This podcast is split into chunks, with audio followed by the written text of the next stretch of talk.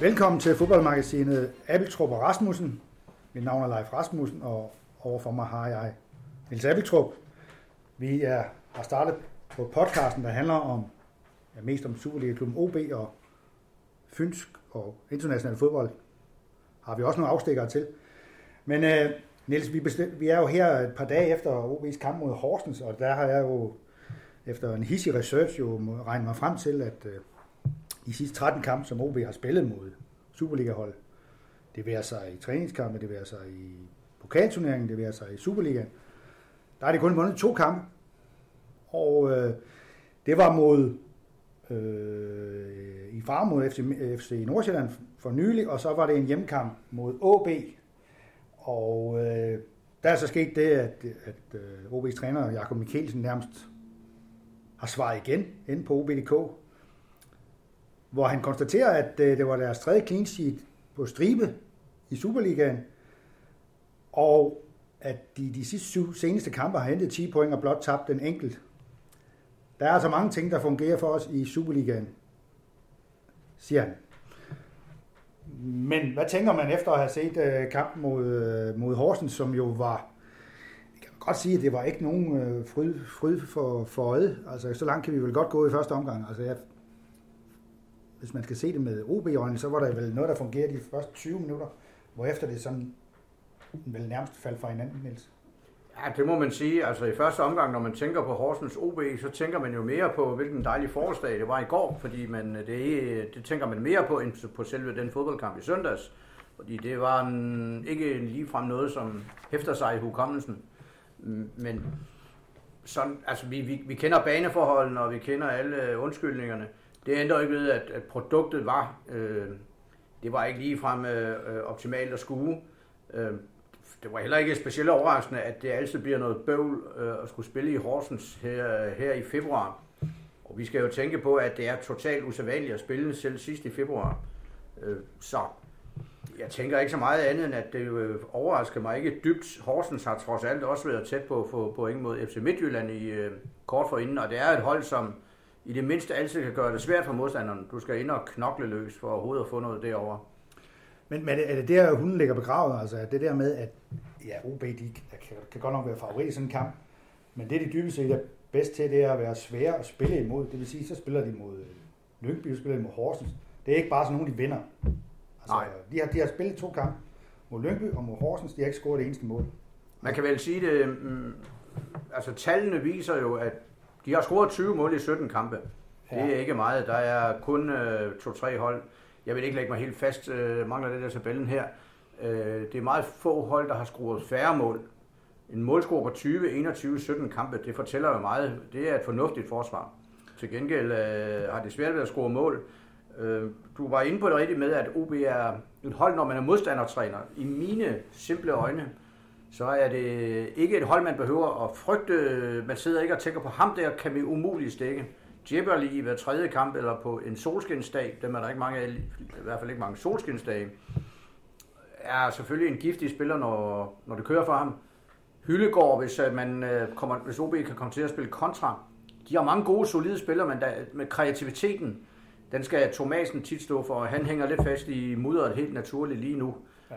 Så man kan meget kort sige, at OB er ikke et hold, man behøver at frygte og tabe til. Omvendt, selvom man er tophold, så er det i den grad ikke et hold, man bare lige slår. Og det, har, det er jo det, statistikken viser. Øh, en mange gode resultater mod topholdene, uafgjorte kampe.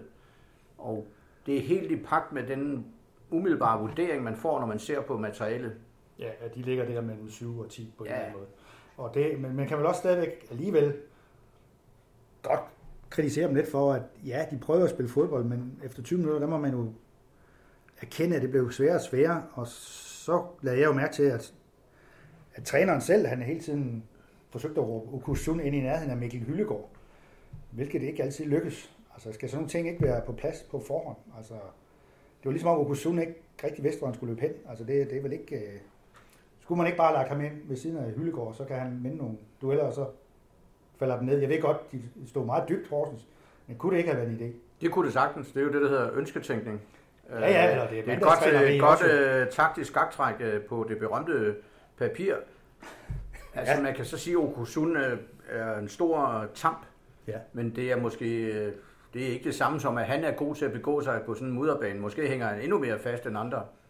Og han, øh, han Det var som om, han, han ledte efter sin placering på en eller anden Ja. måde.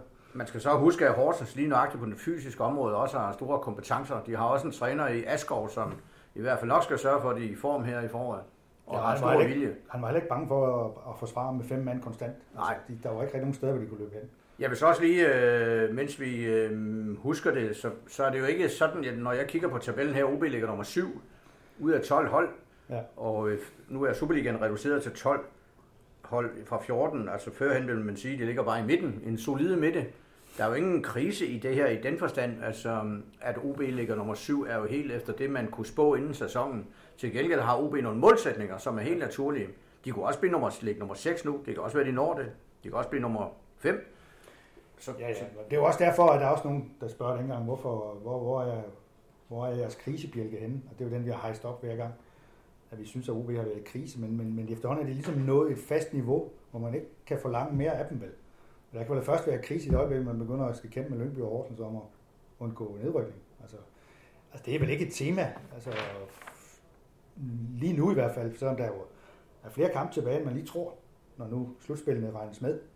Altså, er du, klart, kan, du kan måske gøre redde for, at de, de næste 14 dage bliver ret afgørende jo. Det er klart, at det er en... øh, Det er en man skal lige huske, at øh, hvis og når OB kommer i det nederste slutspil, hvis det sker, så skal de jo møde øh, hold som øh, Lyngby og Horsens to gange, så det kan øh, principielt kan de jo Lyngby hente 6 point på OB. Ja.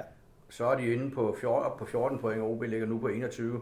Så så længe det, det er en, en havkat i hyttefadet, som det hedder. Jeg mener faktisk, du sidder med, med, med det resterende kampprogram der nederst, øh, Ja, øh, som er, må være fem kampe, ikke? OB starter med Randers på søndag. Det er løsbart, som man siger, med en fortyskning. Så har de Sønderjyske ude i en absolut nøglekamp om top 6. Endnu en nøglekamp Ja, om top 6. Det er en midtuge. Midtuge, ja, i Haderslev. Ja. Så har de Vejle, Vejle Boldklub på udebanen Ja. i en, øh, det vi kalder en ny klassiker. Ja da. Det er ikke noget, du får mig til at gøre OB favorit til. Det er fuldstændig lige opgør med det potentiale Vejle. Du, du vil ikke gøre OB til favorit i noget. Altså. Så har de Brøndby hjemme. Ja. Det er en af den slags kampe, hvor man øh, tænker, den, det ender nok i en øh, dramatisk kamp, hvor OB lige så godt kan vinde som Brøndby. Den er Ja. fuldstændig lige i mine øjne. Ja. Ud fra de principper, taktiske principper, vi havde lige før, at OB er ekstremt svære at, at slå, hvis det er det, man skal. Og så har de OB ude sidste. Det kan blive en gyser om top 6. Det er, det er jo et, øh, et dramatisk spændende program. Du får mig ikke til at sige, at øh, de, de minder i, øh, i uh, odds, hvis man skulle det, så minder de meget med hinanden, synes jeg. Men, der, man må bare tro på en eller anden måde, at øh, der skal hentes en, en tre sejre. Ikke? Altså det her med at spille uafgjort, det, det, det duer ikke nu fra nu af. Det kommer jo an på, hvis de kan slå Sønderjyske ude, Ja, som er nummer 6, Ja. så er de øh, af point med dem. Der er nogen, der siger, at det har ikke, og det er sikkert rigtigt, at Sønderjyske har et såkaldt overkommeligt program. Øh, Det har jeg også hørt. Og øh, Randers ligger også fornuftigt. Der er den, den der overraskende detalje, synes jeg jo, at øh, de sidste otte kampe i Odense mod Randers, der har OB vundet de syv og spillet en uafgjort. Ja, det er overraskende, fordi hvis du umiddelbart spurgte mig, så synes jeg, at Randers har gjort et godt indtryk i Odense igen og igen. Ja. Og det er måske, øh, men, men det kan være, at de er blevet slået i kneben hver eneste gang. Ja, men det tror jeg, det er, men de har i hvert fald haft problemer med at score mål her. De sidste, øh, de sidste fire kampe har de ikke scoret i, i Odense. Altså, du husker måske, der var noget i det såkaldte nedrykningsslutspil sidste Ja. sæson, hvor de fik klø et par gange. Øh, Men du får mig heller ikke til at sige, at Randers er et bedre hold end OB, men de har bare 6 point flere. Ja. De har ramt et eller andet øh, niveau. De har lige nogle af de berømte Piontek-marginaler Ja. skubbet over til sig, og det er blandt andet har de jo, det er bare et godt sammensat hold, Ja. hvor de måske også lige har fordel af et par øh, klassiske angriber, nogen der, der, der fylder, fylder, og kan komme med, med som fart. er Ekbo, og den anden er Kamada. Ja, de er Ja. ikke sjove at spille imod. Nej, de har fået sat det hele godt sammen. Fordi og- de deler også ud, som man siger, ikke? De er sgu ikke bange for at løbe ind i Kasper Larsen eller noget. Det er de bare ikke. Altså, Man må vel give uh, træner Thomas Thomasberg, at han igen har fået sat et hold sammen, som spiller op til det optimale af potentialet, for at bruge nogle meget flotte ord. Det er jo kunsten, og OB har vel, Jakob Mikkelsen kunne finde på at sige det samme. Der er lidt i, uh, at OB mangler noget gift op foran. Det er der, hvor jeg ser hovedproblemet. Hvem er det, du skal bæve for? Ryste i bukserne over, før du skal møde OB. Præcis. Man må sige, at Jabali spillede godt i de første 20 minutter. Man kan godt se, hvad han ville. Han hævde boldene til sig. Men efterhånden, så blev underlaget sådan, at han blev mere frustreret, end han blev, øh, hvad skal man sige, konstruktiv. Altså, fordi han missede en frygtelig masse tæmninger. Øh, I starten af anden halvleg, så faldt OB spillet jo fra hinanden. Og så var han ude og beklage sig over banerne og sådan noget, men der må vi jo bare sige, det er ens for alle, Niels. Yes, og når vi når frem til 1. maj, så når vi frem til den øh, dag, hvor, som Morten Olsen altid betegnede som den dag, hvor dansk fodbold starter, fordi man kan ikke spille fodbold i Danmark før 1. maj, sagde landstræner Morten Olsen i sin tid.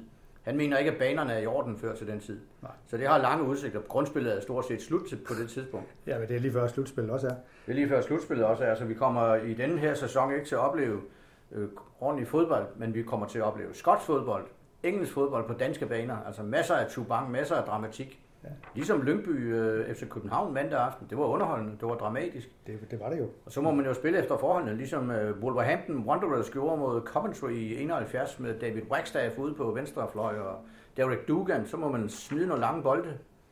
Det, her, det er helt klassisk. Og så må man ikke, spille øh, duelspil. Jeg tror ikke, at I som Gibali har syntes om sådan en kamp der. Men det er danske spillere bare ikke opdraget til. Vores DBU-skole med alle de her fine små pasninger, og hvis man er 20, så spiller man bagud 3-4 rundgang i øh, det bagerste, og alle hold gør det samme. Ja, Den er jo ikke skolet til det her. Nej, og OB er jo prøver at gå lidt i en retning, hvor de gerne vil spille lidt mere. Ikke? Altså, det kunne man jo se i Farum, ikke? der gik det jo fint. Der kunne de skubbe den rundt og være kloge og alt muligt. Men, men det kan man ikke på de andre baner. Det er bare vise, at de, de har jo ikke scoret det eneste mål. Så i virkeligheden, øh, det du indikerer, er måske, at OB har en del spillere. Thomasen, Thomasen hedder han. Ja. De har desværre ikke Thomason, men Thomasen. Djibali, øh, som som har det svært på de baner, ja. Som har det svært på de baner, som måske endda også Okusund, for de har og Troels Kløve. Ja. Vi, vi, vi, skal også huske, at i den kamp her, der var OB uden øh, sygdomsramte Janus Drakman.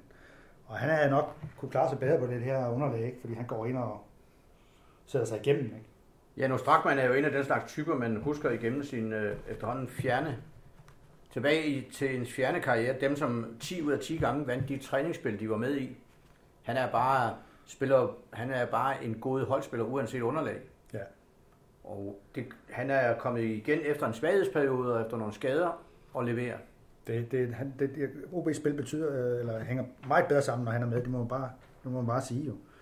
Fordi han har den der, han kan temperere det hele, han ved, hvor han skal placere sig og, og, og hjælper til jo, når der skal stoppes huller.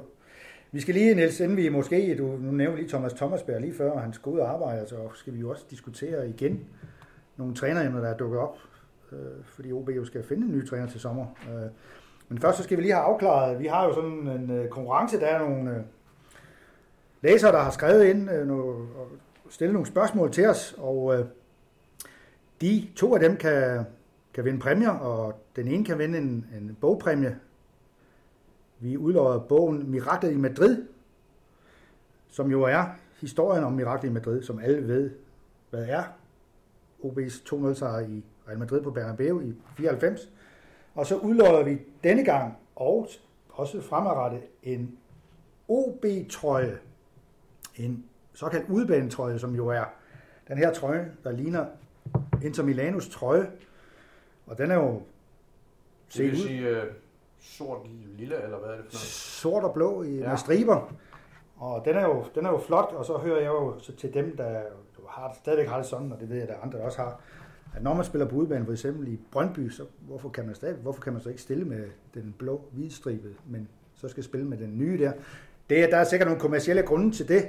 Ja, øh, det er fordi, man vil have solgt de udbanetrøjer, og så er der også en tredje trøje. Øh, så vil man, Knøsen derhjemme, han vil have alle tre typer trøjer. Ja, alle ære værd med det, for de koster alligevel, ja, de, de, de er dyre, men altså, en af de trøjer udløjer vi altså dengang til en anden spørger, og øh, jeg synes, vi skal faktisk finde de, de, de to med det samme og, og finde ud af, hvad det er, de spørger om. Altså, vi udløjer først bogen her, Nils, og du øh, siger et tal mellem 1 og 200, og så siger jeg navnet, og så fortæller jeg også, hvad det er, at vedkommende spørger om.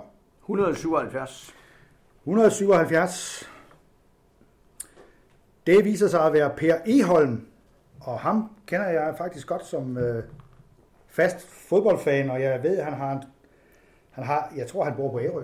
Nå. Og har stort... Du stort kendte ham, jeg tror, han var fra Essen, så. Nej, nej, det, det er han ikke, men jeg ved, at han følger meget med i, i hvad vi skriver om, om, om OB, og han har også et øje til Marstal, som hver gang, vi- hvis vi undlader nævne nogle af deres store triumfer, så er han på nakken af os, Ja, og med, med god grund, fordi Marstal, det har vi jo oplevet i pokalturneringen sidste år, de var ved at slå AGF de var ved at slå AGF, de var et minut fra det. Altså, men Per Eholm, han, han, han, øh, jeg ved ikke engang, om det er et spørgsmål. Jo, det er et spørgsmål. Han synes, det er ufatteligt med alle de gode angrebsspillere, vi bliver fortalt om. Det eneste, der har lavet mål, er Sander Svendsen og Anders K., som vi ikke kan bruge. Hvad må ledelsens hemmelige plan består af? Den er svær, det, det spørgsmål. Uha, det er jo nogle fantastiske spørgsmål fra Marstal. Det er jo en klub, jo, som har leveret spillere til OB. Jan Jensen, der var med mod Liverpool i sin tid. Ja, Ikke den Jan Jensen fra Benoni og Wolfsburg og Køl. Det var, han, han er jo med to ender i Jan. Men Jan Jensen, som dækkede Dalglish op i, øh, i, øh, på Europacup-kampen i sin tid. Ole Ja. Jul, som kom til 9'erne og 13. Ja. De har lavet fantastiske spillere dernede. denne Jan Jensen gik jo i virkeligheden i stykker for altid i, i hjemmekampen mod Liverpool. Han lavede han et eller andet i, i, i, i forsøg på at redde den scoring, som Liverpool fik. Det tror lavede jeg. han en forkert øh, bevægelse i ryggen, og det kom han så aldrig over. Nej, Så det blev aldrig et topniveau fra den dag af. det skal man lade være med. Det har jeg hørt ham fortælle ved Fyns Stiftens indestævne ved banden i halv 2. Så Der var vist 25.000 tilskuere til den kamp ude på stadion. Jeg kan huske, vi lavede 32 siders øh, optagstillæg om Ja. kampen. Den der endte 1-0 til Liverpool. Ja. Og Richard Møller Nielsen, han skreg den op som noget stort. han var meget stolt over resultatet. Ja, det var et kæmpe antiklimaks på nogle måder. OB tabte så 5-0 over i, Ja, der fik de, i blev på. Anfield Road. Jeg kan huske, at jeg stod og skændtes med Richard Møller Nielsen i baren på hotellet om natten. Richard kunne godt lide at en gang imellem at drille pressen, Ja. når, han, øh, når der lige var lidt tid. Men Det var han, vi skal øh, tilbage til spørgsmålet, som gik på. Ja, hvad, altså hvad er ledelsens hemmelige plan med, med de der angriber der? Jeg tror, at nu har de jo startet med at, at hente Baskim Kadri, ikke? Altså, så må man gå ud fra, at der er nogle af de andre, der bliver sorteret ud, fordi de ikke længere slår til. Men det er da et problem, at man hiver så mange angriber ind, og man kan være lidt usikker på, hvem er det egentlig, de satser på. Altså, hvem skal man satse på af dem, der, der er? Jeg ved, jeg, hvor lang kontrakt har de med Jibali eller Jibali, eller hvad du kalder ham? Åh, jamen, han har da i hvert fald mindst et år ja, tilbage. Så holder man. Han har jo noget klasse, og måske når det bliver sommer, så begynder han at, at lyse op for alvor. Ja. Og så er der jo selvfølgelig Hyllegård, som er mindre, de, øh, det er jo et salgsobjekt på et tidspunkt. ja. Er Hyllegård en spiller, man kan starte med inden? Ikke lige nu, som man, øh, ikke for et midterhold, det, det vil jeg ikke mene. Han er, en, øh, han er jo en, ja, det kan man, men han er jo den typiske kontraspiller. Han er joker, ikke også? Jo, det synes jeg. Ja. Hvis han kan lægge noget til. Han har jo så en nærkampstyrke, man skal, selvom han ikke er så høj. Nej, han kan godt Ja, bruge sin krop. Ja, det kan han. Og han er jo... Øh, Men lad mærke til det her. Der har været masser af Horsens. store målscorer, som var, ikke var specielt høje. Uh, Gert Müller og ikke mindst Allan Simonsen. Lad mærke til det mod Horsen. Han var lige ved at få held til det med efter en 1-2-pasning med Jabali lige at skubbe en stor stopper væk. Men så, ja, så var der en knold eller et Det er jo fordi, han har timing. Han, kommer, han slår først, når han slår med dynamik i musklerne. Ja. Så Hyllegård, Jebali, Baskim og så måske en mere. Jeg tror ikke på øh, en fremtid for Martin Lieder. Ikke mindst fordi hans øh, ægte, ægte viv, øh, Tess Vester, er hollandsk landsholdsmålmand og spiller for Odense håndbold. Hun har bebudet, at hun skal et andet sted hen efter sommer. sommerferien. Lige præcis. Så der tager hun uh, gemalen med eller omvendt, det er jeg sikker på. Vi håber, at det her svar var til, tilfredsstillende til Per Eholm, som i hvert fald har vundet en bog af Miraklet i Madrid, som vil blive sendt hurtigst muligt her fra Mediehuset. Men Og- hvordan? Med postbåd til Ærø? Men, men ja, det Altså, der er ikke brug for isbrydere mere. Det begynder at, at lysne derude jo, så må ikke det går i løbet af et par dage, så skulle den vel være fremme i selve Marstal, Ja. tror jeg ovenikøbet det er. Det kan være, Per kan rette mig der, men jeg mener, at han er fra Marstal. Det, det, det, det er han. Øh, så skal vi, kan vi lige så godt få øh, udløjet ud, hvad hedder det, udbanetrøjen. Øh, Niels, du siger et nummer mellem 1 og 200 igen. Ja. Øh, 189. 189. Det er Peter Folmer. Ja, det er, det er jo helt uhyggeligt. Ham kender vi også. Ham kender vi også. Det er faktisk min gamle naboer. Mm. Altså, han har i mange år solgt uger for Seiko, Hold da fast. men er jo, jo gået på pension, så vidt jeg ved. Det må han, han må korrigere mig, øh, hvis han hører det her. Det gør han. Det tror jeg, jeg er sikker på. Han har mange holdninger til, til OB. Og, Uret slår stadigvæk for OB. uret slår stadigvæk. Der tigger en øh, kærlighed til de stribede hos Peter Folmer, kan jeg forstå. Det sjove er, at det er faktisk det, han er inde på i sit spørgsmål her. Øh, og Peter, du har jo så vundet en, en udbanetrøje, hvis ikke jeg har sagt det. Det har jeg selvfølgelig. Han skriver her, de pågår resultater på banen, udsigten til igen ikke at skulle spille med i top 6, og ledelsen og sportschefens manglende sans for at udvise rettidig omhu omkring spillerkøb, venstre bak for eksempel, gør fansene utålmodige og utilfredse. Der er vel tale om tilhængers skråstrej tilskuerflugt. Hvordan vil OB fastholde sin troværdighed omkring brandet OB og sørge for at forsøge at fastholde fansenes sympati og kærlighed til den klub, som de inderst inde holder så meget af? Spørgsmålstegn. Uha. Det var Man må det. jo sige, at denne Peter Folmer, hvis ikke han havde kastet sig i sin karriere over uger, så kunne han jo nærmest være blevet poet. Fordi det er jo... Det er jo han kunne have været mediehusets huspoet, faktisk. Ja, det er en flot anvendelse af det danske sprog. Der er noget lidenskab, noget ja. lidenskab i det her. Ja, det er der. Og øh, det, jeg synes så til gengæld, jeg har hørt på det her lidt i de sidste 10 år siden, at OB spillede øh, på Craven Cottage mod Fulham og mod Getafe i øh, Europa League. Altså OB har jo ligget her mellem øh, nummer 4, 5 og 10. Så, ja, december i Fulham. Hvornår ja, var det? Var det i 10 eller 11? Ja, det er 2011, mener jeg. Ja. Så til december vil det være 10 år Det er december før OL i London, for vi var over at lave et øh, stort tillæg ja. øh, til øh, OL i London den, den følgende sommer. Så vil det være 10 år siden til december. Ja. ja. Så det er jo et øh, kronisk øh, latent, hedder det latent? Ja, det tror jeg, det gør vi. Øh, spørgsmål. Det er jo ikke sådan, at øh, OB ikke vil, og, og vel heller ikke, og de kan vel også indimellem. De leder lige så meget efter spørgsmålet. Ja. Kan man ikke koge ned til at sige, at de skal, de skal vise noget begejstring ud på stadion? i den måde, de spiller på. Jo. Og nu, altså det lyder banalt, jeg ved godt, at der er alle mulige strategier, den ene og anden, men det, i sidste ende, så skal man, uanset om man har et flot akademi og gode talenter, så skal man vinde nogle, nogle kampe øh, på førsteholdsniveau. Også gerne i træk, for ligesom at skabe noget øh, eufori, eller noget tro. Altså det er jo det, der har knæbet lidt med det der med, at, at vi tror jo heller ikke på det. Altså, vi tror jo heller ikke på, at de kan komme top 6. Altså, og, og, og det, er jo det, det er jo det, de skal, de skal, de skal jo være, bevæge sig tættere på top 6. Altså, jeg hører ikke til dem, som påstår, at de ikke kan komme i top 6. Det gør du nok heller ikke. Jeg nej, nej. Altså, det, det kan de så, men disse... Altså, de men bliver vi tvunget til at afæske? Starter de med at slå Randers på søndag, så er chancen jo overhængende. Ja. Og øh, de ligger, de er, det er en standard, der ligger mellem nummer 5-6 og, og, og på ja. en dårlig, ja. i en dårlig periode øh, nummer 10. Men lad os da bare tage et af de ting, han siger, venstre bak. Det er jo også noget af det, der er diskuteret. Nu så vi Robin Østrøm, som for mig er en meget elegant øh, 18-årig spiller, der er kommet fra B93's talentakademi. Med fysik? Med fysik og overblik og, og sådan noget, men som egentlig bør spille midterforsvar. Yes. Han blev så sat ud som venstre bak, og man kan godt se, eller i starten kunne man godt se hans, hans teknik. Han, han slog en af de meget sjældne øh, ydersideafleveringer op langs linjen, som Mikkel Hylgaard kunne løbe ud i, i, i frimærket. Og det, det tænkte jeg, hold da op. Men, men med tiden blev det mere og mere problematisk det der med, fordi hvad er problemet med en højrebenet venstre bak, Niels? Det ved vi jo alle sammen. Man kommer ikke ud til sidelinjen rigtig vel.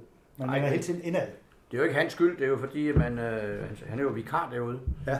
Men det er jo korrekt, at man kan ikke få øh, i timingen, ligesom når Pierre Bengtsson øh, i sin side, eller Jan Heinz på landsholdet. Sten Nedergaard på den anden side. Sten Nedergaard på den anden side. Manny Kals fra Hamburg og SV. Ja som vi øvrigt en gang var i, øh, jeg var i, øh, mødte ham på Boogies i Odense, kan jeg huske, øh, sammen med Uli Stein efter en venskabskamp her.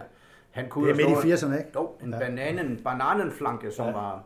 Han slog lige i hovedet på Horst Rubis. Ja, han kunne tage højde for havgusen ude for Elben på sådan en fugtig lørdag eftermiddag på det gamle Volkspark. Ja. Den slags typer, han slog den ind i hovedet på Horst Rubis. Ja. Og ligesom Jørgen Madsen i sin tid gjorde det for OB. I 77, OB bliver mester, ind i hovedet på Per Bartram. Lige præcis. Og det er ikke spillere, du bare kan... Dem, dem skal du nogle gange købe dig til. Sjelvik, eller Skjelvik, som du vist nok kalder ham på norsk. Det hedder han vist. Jørgen Skjelvik. Ja, Jørgen Skjelvik er, han er jo ude med en skade. Ja, Oliver Lund er ude med en skade, og den unge Mathias Brems, som de har skrevet kontrakt med fra Branderup, han er også ude med en skade. Ja. Det er jo det, der har været problemet, og der kunne man godt have, måske have tænkt, hvorfor henter de ikke lige ind på en, på en, på en halvårig kontrakt og sådan noget, men men der er det nok sådan, at ledelsen tænker, ah, altså en venstreben, venstre bak har det vores topprioritet. Vi køber Baskin Kadri for de sidste øh, småpenge her, ikke? Altså, men det, er jo, det, det var jo et problem i Horsens kamp, fordi han havde... Men der er også det med de der baks, der, er højrebenet. De faktisk på den måde er de gode til at forsvar indad, som det hedder. Altså det var det, hvor Harreide jo hele tiden sagde med Jens Stryger Larsen, ikke? Jo. Han var heller ikke, han blev, de, de blev rakket ned for, at han var, for han, han, han kunne spille med, høj, med højre ben i venstre side, men, men det havde så den fordel, at det var svært at komme igennem for modstandere. Og det er vel også, det skal man vel også, men altså, Ja, men det løser de vel forhåbentlig til sommer. ja, det tænker jeg også. Plus uh, Skilvik. Nu tror jeg lige, du skal passe på med ikke at lægge din uh, overarm for meget på bordet, for det, det kan give noget raslen i mikrofonen, det har vi hørt før. Ja, ja, Men øh, uh, lytterne der skal ikke, spilles med musklerne, også i OB.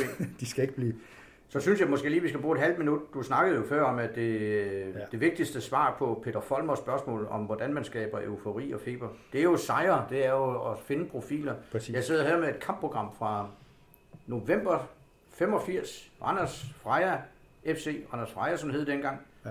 I dag moderklub til Randers, mod Yes. yes. B13 her på Odense. Oprykningskamp til den daværende Superliga, som hed, bare hed første division.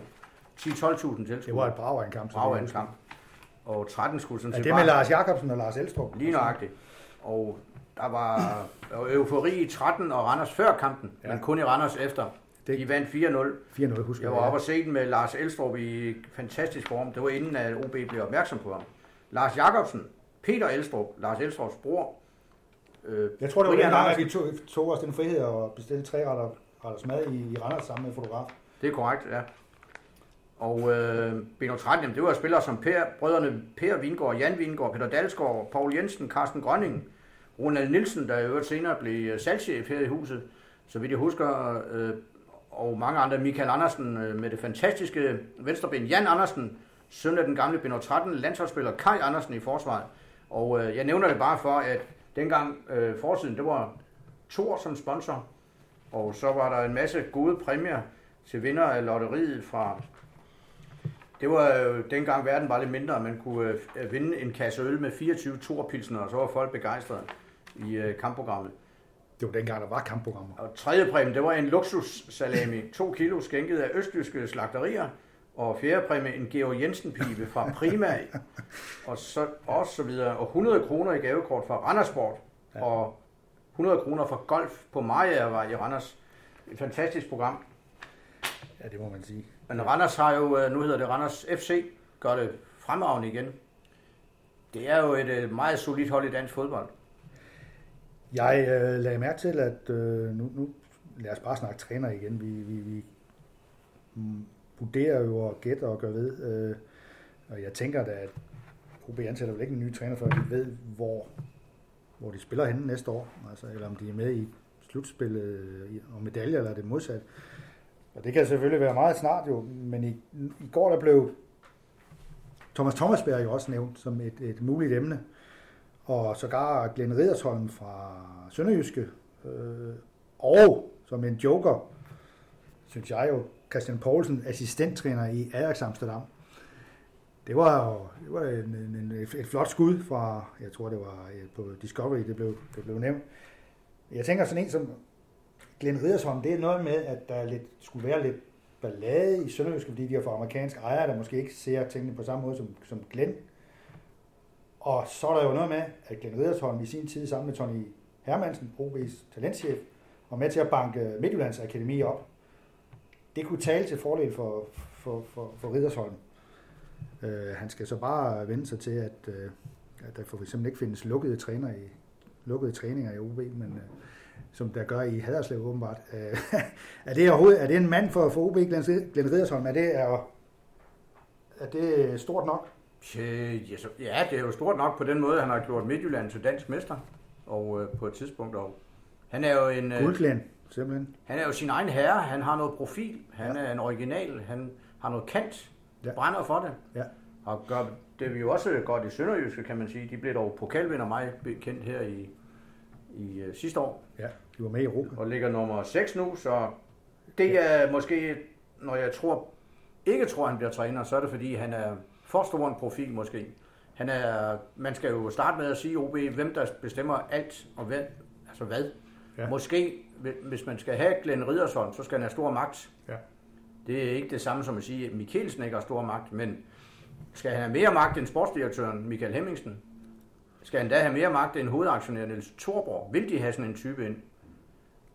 Som i dybest set nærmest er en slags sportsdirektør også. Det, det synes jeg nærmest, at du har svaret på, jo. så vil jeg sige det på den måde. Altså, det kan han ikke, så. De skal være parat til at sige, at uh, her kommer en mand i to år, som skal have lov til at tegne klubben på alle fronter. Sådan, og det kan jo så give en masse ekstra profil. Jeg tror ikke helt på det. Nej. Så er der en læser her i Mogens Rasmussen, det er også en, der har været trofast læser i mange, mange år. Han, han, han mener jo, at man skal ansætte Alexander Zorninger som ny træner, det har vi været inde på. Han skriver, Ordnung muss sein.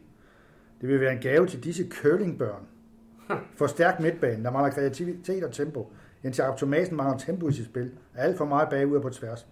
Minder lidt om en vist William Kvist. Parentes er jo trods alt landsholdsspiller. Og det er ingen ros. Nå. Lidt positivitet er der dog, nemlig genkomsten af Kadri. Tak for ordet, siger Mogens Rasmussen. Ja, det der med Zorninger, det har vi jo været inde på. Det, kan, altså det, det, det er faktisk en besnærende tanke og nytænkende og alt muligt, men det kan jo falde på den der ting, som blev Zorningers død i Brøndby, nemlig at han var ligeglad med de unge spillere.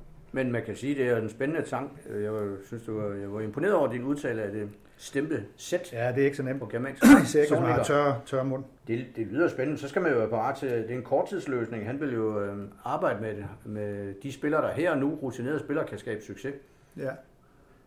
Men det vil det... være ekstremt spændende. Så vil der jo gå en virvelvind igennem øh, Ådalen. Ja. Og Hvis man, men hvis man vil noget helt andet, altså Ajax-stilen, så kunne det jo måske være et det er lidt Først- i øh, første step for Christian Poulsen. med øh, OB's prisværdige talentudviklingsstrategi, vil jeg påstå. Ja. Er man klar til det kulturschok, og at man primært tænker her nu, Det skal vi det vil afklare absolut være en spændende tanke. Ja. Så må de se frem til at komme ud på løbestigen. Det gør de nok i forvejen. Men det var det, det, han gjorde i Brøndby, det var det der med at spille på en måde, så han fik publikum med. Fremad, højt pres, direkte spil, og tilskuerne var vilde med det. Da det var bedst.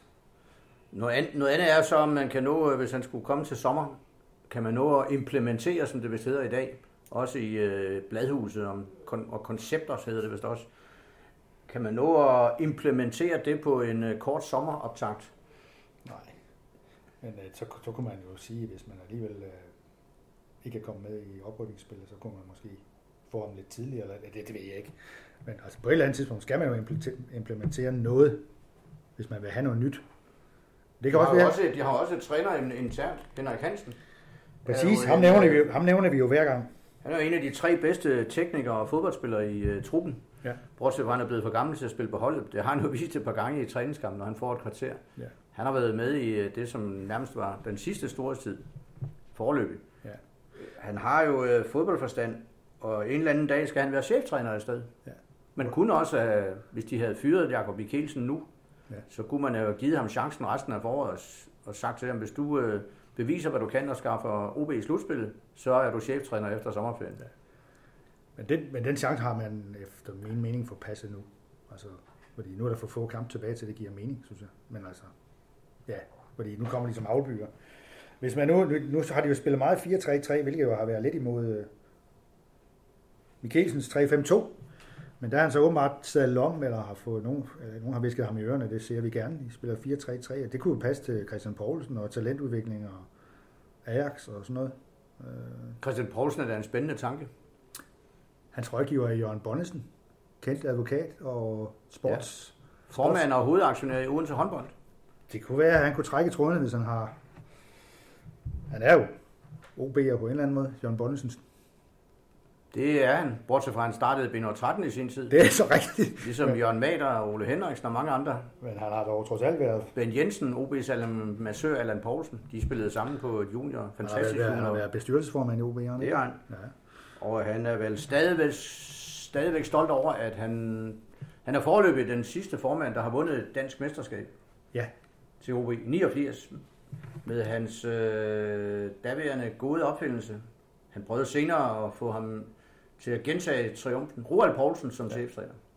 Det kan jeg huske, at øh, Jørgen Bonnesen og hver gang vi har været inviteret til den såkaldte traditionsfest nede i OB's klublokaler, så har han hyldet det hold for et fantastisk kammeratskab og en måde at spille på, som var unik.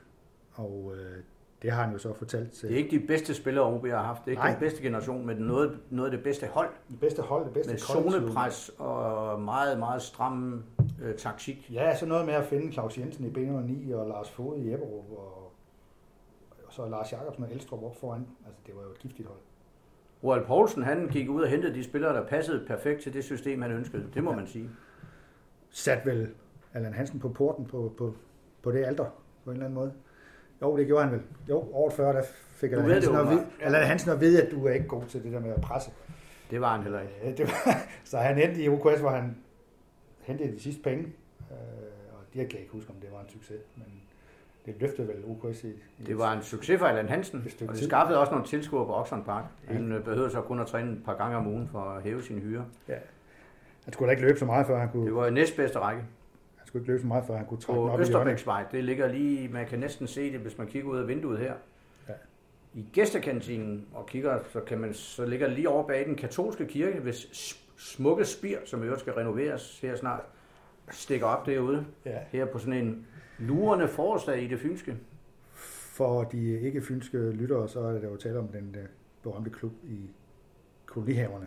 OKS. Det er en øh, legendarisk klub. Ja. Og, øh, Man skal lige, jeg vil lige tilføje om Jørgen Bonnesen. ja, Han har jo en øh, ambition, han har mange ambitioner, men tænk hvis Odense håndbolds kvinder Ja. bliver danske mestre, Ja. så har han gjort to danske hold, to odenseanske hold til danske mestre, altså som formand. det, det er svært at finde en, øh, en der har lavet. Og det er så noget, han øh, går meget op i, det kan man jo godt forstå. Ja, det kan man virkelig mærke, at det, det han, hans hjerte banker for, for, for sporten. Det, det, han har haft mange opgaver, og der er mange gamle OB-spillere, der formentlig stadigvæk har ham som rådgiver og advokat og de ting. Sådan er det jo. Altså, Så er det jo altid spændende øh, for en rutineret advokat at kaste sig over nye udfordringer. Blandt andet at lære at forstå, hvorfor øh, det nærmest er umuligt at spå om Odense håndbolds øh, resultater. Hvad det er, der foregår. Ja. Men det har lidt at gøre med, at det dels er håndbold, og så er der jo lidt en, en anden psyke i det spil. Men nu kommer vi ind i to-tre måneder, hvor det hele skal afgøres mellem Viborg, Team Esbjerg og Odense håndbold. Ja. Derfor kunne Jørgen Bonnesen jo godt alligevel trække nogle tråde, hvis det handlede om at skaffe trænere eller noget andet det kunne man sagtens forestille sig. Det, til OB. ja, jeg, vi aner jo ikke, hvad Christian Poulsen har tanker om sin, sin karriere, men han skal jo også være cheftræner på et tidspunkt. Hvis man er assistenttræner i en stor klub som Ajax, så skal man vel for pokker på et eller andet tidspunkt have et hold selv, om det så er Venlo i Holland eller UB, i- altså, eller... Men øh, han får nok en betragtelig løn. Øh. Ja, jeg tror, han har sagt gyld- gylden i Amsterdam, det er nok Ja. ja. ikke gylden mere. Nej, den bliver svær for OB lige at hamle op med. Øh, men altså, nogle gange kan den der værdi af at have fået et navn jo, Ja, så bliver cheftræner. ja, det bliver betalt tilbage igen. Der er en, der hedder Jimmy Nordstrand Svensson. Næste kamp er Randers hjemme. Er Baskim klar til et lille indhop i den kamp? Ah, så bliver det meget lille, tænker jeg. Altså, Var det en, du kendte? Jimmy Nordstrand Svensson? Ja, jeg har, jeg har hørt ham øh, herinde før, øh, øh, men jeg kender ham ikke på den måde. Øh, men jeg vil umiddelbart mene, at det måske er lige tidligt nok med Randers-kampen der. Altså, der kommer, nu kommer der den der englische Woche. Altså, det er, det er jo... Hvordan, altså, jeg tænker, sgu det, jeg tænker, det er for tidligt. Jeg er ikke sikker på, at han er klar til et lille indhop, fordi så har han vil være i nærheden allerede her forleden. Men altså, hvis han, Han kan, ud, hvis han kan 10 udrette noget i 10 minutter, ja, med, som en uh, trussel, det kan man ikke. Ulo, vi har ikke set det her, det, vi taler her nu tirsdag, der er vi ikke helt afklaret med, hvad, der, hvad OB har af materiale. Men må ikke, at sundhedssektoren siger nej, fordi det der med lige at kaste en mand ind, som øh, sidst har spillet en hel kamp i Saudi-Arabien i I slutningen af september. september, Ja. og så ud på en vinterkold, ah, forårskold dag i Odense på en mudderbane. Du har jo set nogle af de der spillere, der, de er jo blandt andet blevet skadet af det der. Han risikerer at blive skadet fra starten, Præcis. så jeg tror ikke, jeg tror man skal vente en 5-6 uger. Nu er der noget her om, faktisk noget om stadion, som øh, en, en Lars Simonsen er rundt os over, at spilleren stadigvæk træner på kunst, kunstgræs. Der må der være en græsbane et sted på Fyn, som kan bruges. Der er hemmeligvid forskel på at træne på kunst og spille kamp på ujævne græsbaner. Bør en klub, som satser på top 6, ikke have sine faciliteter i orden? Eksempel varmerør under en græstræningsbane. Jo, men øh, det har det, det er der så ikke været økonomi til, kan man sige. Og øh, det, der er interessant, det er jo, at øh, Rune Bille, der er ja, idrætsparkchef. Ja, han er, han er også noget mere øh, i fritidsforvaltning. Men han fortalte forleden dag, jamen det er sådan set op til OB, hvilket underlag de vil lægge. Hedder det ligge eller lægge? Lægge. Lægge. Øh, til sommer.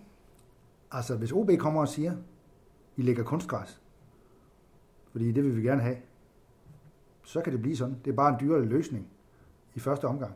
Men så vil, vi, så vil der jo sidde nogle af os øh, lidt mere erfarne, Niels, og tænke, skulle vi virkelig opleve, at der kom kunstgræs på, på Nature Energy Park uden til stadion? Jeg håber det ikke. Nej, det gør jeg heller Jeg ikke. synes, det, jeg, jeg synes, det ødelægger en del af fodboldens sjæl. I forvejen skal vi jo bøvle med var, og håbe, vi håber alle sammen, at det kommer op at stå på langt bedre, end det gør nu. Ja. Men altså kunstgræs, det gør spillet, det kommer, øh, holdene og kampene kommer til at ligne hinanden. Der mangler de der taklinger og de der Ja. nærkampe. Præcis.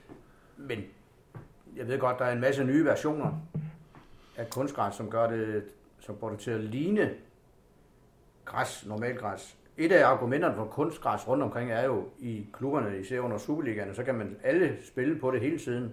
Også ungdommen og brede klubber. Men den, den gælder jo ikke på Odense Stadion. Nej, På Nature Energy nej Park. det, det, det vil være ærgerligt. Altså, nu så, så er der også nogen, der foreslår en hybridbane, som de har i Brøndby. Det kunne man måske bedre forstå. Den er så også dyrere end en normal græsbane, så vidt jeg forstår.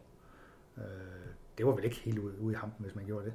Altså, Nej, altså banen i Brøndby virker jo til at være, kunne, kunne tage en del jo, uden at være helt... Øh. Men okay, det skal vi jo ikke øh, gøre os til dommer. Men sagen er, det er OB, der, det er interessant. OB bestemmer jo nok, fordi de, øh, det er dem, der de er lejere på en langtidskontrakt ude på, på det, som oprindeligt hed Odense Stadion. Ja, Men det er jo ikke det, der er årsagen til, at OB ligger nummer 9 og ikke ligger nummer 4. det, det er det jo nok. Dan eller Nielsen, der spørger, han vil gerne vide, om ikke Niels Thorborg kunne tænke sig at sælge klubben til en saudisk prins. ja, der vil jeg umiddelbart sige nej, det tror jeg ikke. Uh, altså Niels, det har vi jo været inde på før. Jeg så også her i dag, AGF afviste at, at lade sig opkøbe af udenlandske investorer. Det skal OB vel også holde sig fra. Ja, det synes jeg. Ja. Altså, jeg er også det er svært ved at... Altså, det er klart, at altså, Niels Thorborg mangler jo ikke penge, Nej. mig bekendt. Nej. Det viser regnskaberne. Ja. Han, øh, han har været en driftig forretningsmand i mange år, så det er også en af grundene til, at han er i stand til at... Han, altså uden ham var OB jo ikke på det niveau, de trods alt er nu. De har ikke haft deres Europacup-eventyr. Så det, det, som man kunne drive Thorborg, øh, som jo ikke er nogen vorhar mere, han er vel i midt i 50'erne, til at salg, det var, hvis han på et tidspunkt synes, at han vil bruge tiden på noget andet. Ja. Eller ved hans... Kunne der komme en anden investor ind og, og Ja. siden af ham, og ligesom at sige, nu kører jeg lidt det her og har mere fokus på det sportslige, og du skal stadigvæk være der. Men nu er Thorborg jo ikke en, der går rundt og tænker, at jeg skal have mere tid til at spille golf. Nej, Han, øh, han har arbejdet hårdt med sine forretninger med OB og, og alt muligt andet. Og, og, øh, der er stort set ikke nogen Superliga-kamp, han ikke ser nu. Nej. Det, så jeg, altså, hvorfor skulle han efter 20 år øh, lige pludselig som, øh, som hovedaktionær gøre det her? Det vi ser, dem der sælger, det er jo øh, mindre provinsbyer, Ja. som ikke kan følge med, ja. hvis ikke de får en øh, investor. Jeg ved også, øh, Randers har jo søgt det, Ja. men de er jo stadigvæk selvstændige, så vidt jeg ved. Ja. Men det er klubber Helsingør, Næstved, Sønderjyske, Sønderjyske. som øh, Vejle, Ja. hvor man har tænkt, jamen alternativet det er, eller fremad Amager, alternativet er konkurs, eller vi går ned i anden division. Til gengæld har det også mistet kontrollen over, hvad der sker med deres unge spillere og sådan noget. Ikke? Altså, altså, Du vil da heller ikke bryde dig om det. Der er vel et eller andet besnærende for Fyns fodbold i, ja, selvfølgelig er at der det. OB er fynskejede. Selvfølgelig er der det. Og hvad vil øh, Odense Kommune sige til, at øh, der kommer en eller anden øh, amerikaner og skal høste værdien af, at der er investeret flere hundrede millioner i det stadion? Og der er jo en investering på vej. Ja, jeg tænker også, hvis lige pludselig en dag det, det store forkronede stadionprojekt står der, så er han også interesseret i at give det en, en spand kul igen. Altså, for ellers, ellers så skal man så med et stort og moderne stadion, hvis, hvis, ikke, hvis ikke ejeren går ind og siger, nu, nu, nu satser vi lige lidt ekstra. Altså, det er vel også en del af meningen med det hele. Det tror jeg, du har ret i. Altså, fordi det... Jeg tror, at øh, nu er Torborg... Nu er vi også midt i en coronaperiode, hvor det, det er svært at snakke investeringer og sådan noget. Ja. Torborg jo, øh, har jo altid været dygtig til at holde øh, strategier og de berømte kort øh, tæt ind til kroppen. Ja. Men du, jeg synes at du, øh, du sagde det, det der med, at når, når og hvis stadion er besluttet, Ja. udbyg, udbygningen, Må dog ikke, at der så er næste plan fra OB's ledelse. For hvis ikke der er det, så bliver det jo en stampen på sædet. De næste 3-4 år kan man frygte. Eller 10 år. Du, øh, jeg tror, du kommer til at tage et af mine papirer. Jeg ved ikke, om du kan... Fordi Det er ikke første gang. Det, er, det var et papir med stillingen i, i, i Superligaen blandt andet. Øh, så skulle jeg gerne lige se her. Jo, altså... Vi nåede ikke at nævne, at Thomas Thomasberg også kunne være et, et træneremne. øh, Men er han den rigtige profil for OB? Altså, er der ikke lidt for meget... øh, At det lyder helt tosset, det jeg siger. øh, Jyde over ham. Altså, altså, men han har, han har jo skabt resultater.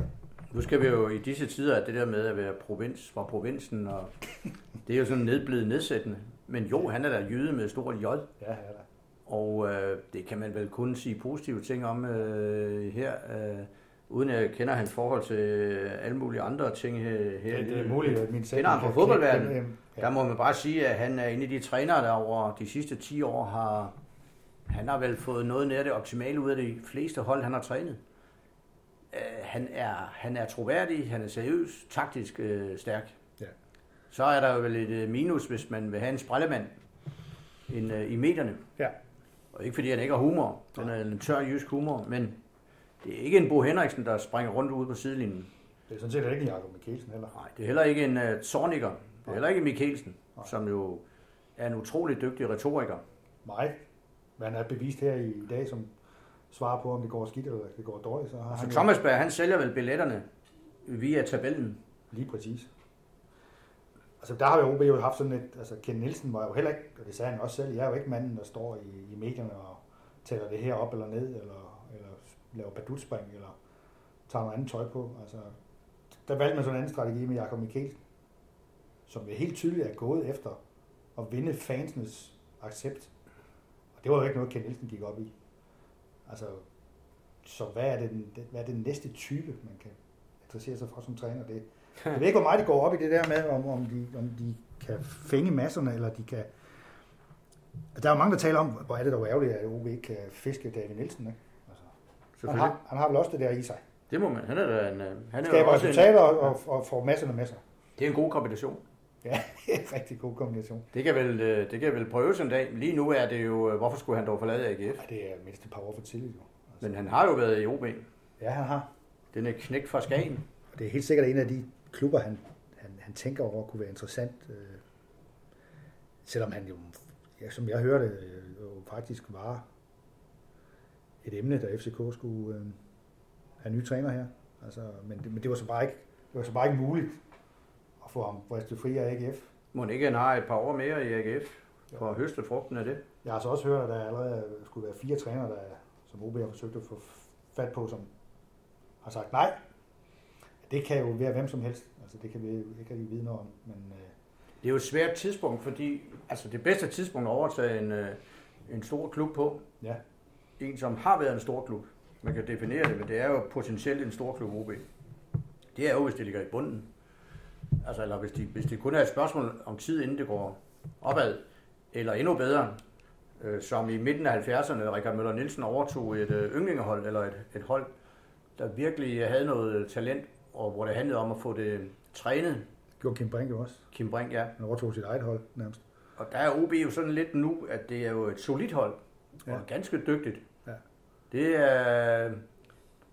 Hvorfor en ny træner ved, at succesparameteret er at vride endnu mere ud af det. Kan man det lige nu?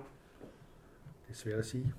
Og der er også, jeg synes bare også, der er sket det, men med de der unge, der skulle være kommet op, at de blev, lige da de skal til at træde karakter, så er de blevet ramt af nogle skader, der har holdt dem væk. Altså, ja, så er der Frygkjær, der har haft sin skæbne, ikke? og så er der Max Finger, der har stadig er skadet, og så har der ham der Christian Vestergaard, som har været skadet i meget lang tid.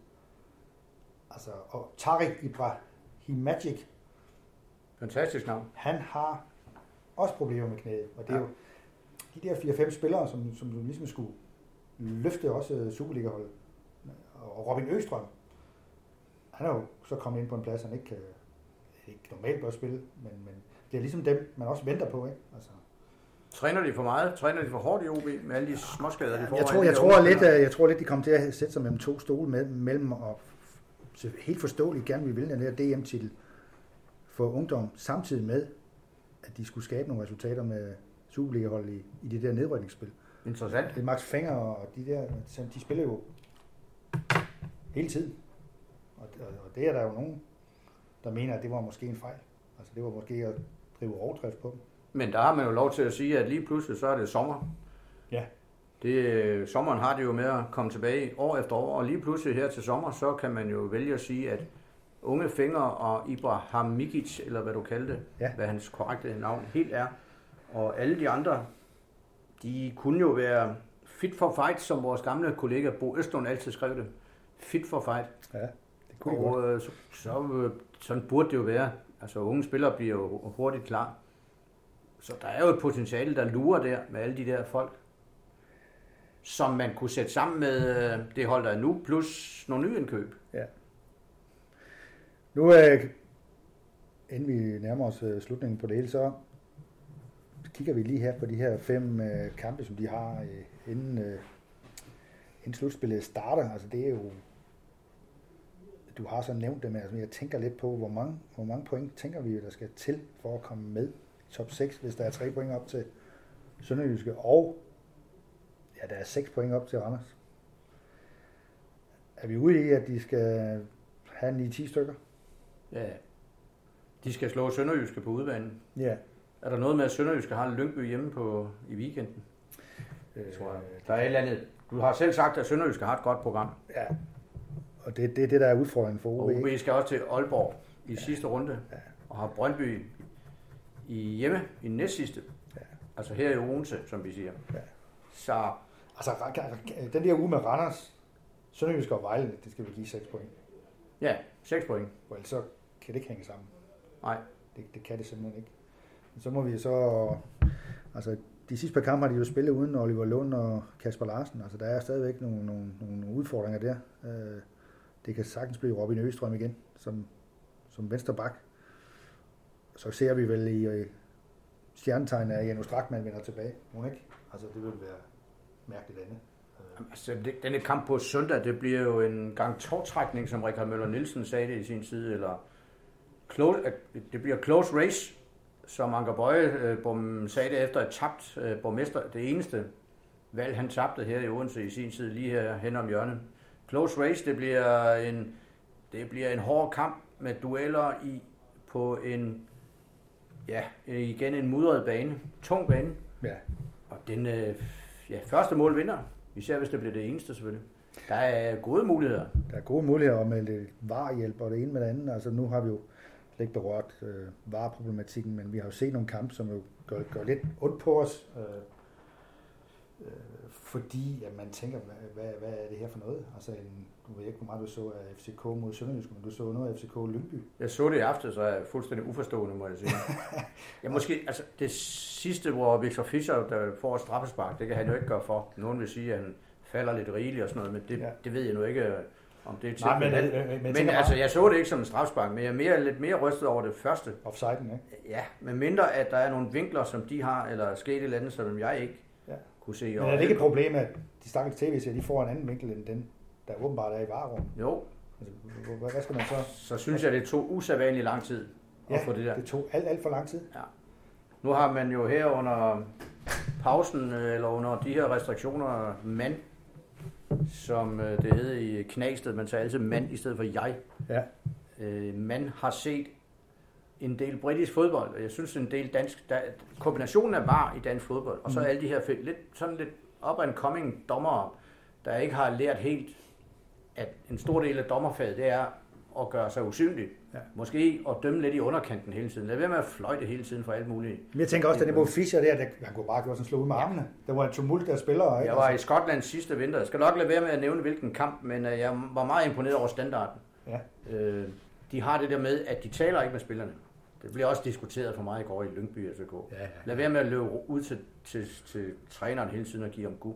Vis myndighed, hvem bestemmer, og så lad være med at gå op i bagateller. Ja, det er fordi, der står en fjerdommer derude, der hele tiden rapporterer, jamen nu siger ham der, Jacob Mikkelsen, nogle hæslige ting om, om dig. Ja, så jeg, jeg vil egentlig godt øh, undskylde dommeren lidt. Det må være meget svært, udover at man i dag hele tiden, øh, i forhold til for 30 år siden, ved, at tv sender en masse slow motion billeder. re, jeg ved ikke, hvad det hedder. Replays. Replays, ja. Så er der også var at tage stilling til. Ja. Det, må, det er jo også det, der sker for Sandy Putros her forleden. Altså, de, de bliver sådan lidt... Øh, Jeg synes, de bliver angste og rystede, ikke? Altså, ja, de bliver lidt øh, hysteriske galopheste til sidst. altså, i den der kamp med FCK og Sønderjysk, altså tre strafspark, der ikke, der ikke var der. Altså, det, det må jo ikke forekomme. Jeg synes, det fungerer bedre over på de britiske øer. Ja. Ja. Det er sådan lidt mere... Ja, Også fordi dommerne stadigvæk har autoriteten. Ja. Så vi, vi kan jo ikke øh, få Claus Bo Larsen gjort yngre, men han havde nok, jeg tror han havde stået det bedre igennem. Det er dommeren, der skal bestemme. Ja, det tror jeg også, men så, man kan også omvendt stille spørgsmål, fordi han overhovedet kunne fungere under var. Fordi, altså en gang imellem, han gjorde jo også det, hvis der var to frispark, han havde lavet fejl, og han godt vidste det, så gav han bare to senere til de andre. Ikke? Og det, hvis du slår op i lovbøgerne og alt muligt, så vil man jo korse over det. Altså det, det var det, der var hans øh, store force, det var, at han kunne få spillerne med på den idé. Ja, de første 10 minutter fik han overbevist spillerne om, at, øh, at det her det bliver uden kort. Nu opfører du dig ordentligt, Ja. ja. så får vi det her til at glide. Ja. Og så bestemte han. Og så har han ligesom lavet en aftale. Ja. Og det var vel også øh, noget af det, som de store dommer, Peter Mikkelsen Ja, for søren. og Kim Milton Milton Nielsen også, ja. til tider, Ja. ja. kunne Peter Rasmussen til sidst i hans karriere, Ja. at øh, de fik lavet en respekt omkring sig, i stedet for at vire rundt og, Ja. ja. Og dømme for alt muligt mærkeligt. Nu er de ligesom blevet trammekaldet et eller andet, øh, kaldt ved et eller andet system, som ja. De ikke helt har herover. Det gør det så lidt uforudsigeligt det hele. Det gør det jo også på søndag, må man sige. Ja, ja. Lige pludselig skal vi stå og vente fem minutter på et eller andet, vi ikke ved, hvad er. Ja. Og så vinder OB 1-0 på det. Øh, Det må vi da håbe set med neutrale fynske briller. og med disse kloge betragtninger, der øh, slutter vi øh, podcasten af Rasmussen for denne gang, og ser frem til kampen på Nature Energy Park på søndag, OB Randers kl. 14.00 på en bane, der måske er blevet lidt bedre, fordi det trods alt har været lidt forårsagtigt i denne uge. Tak herfra.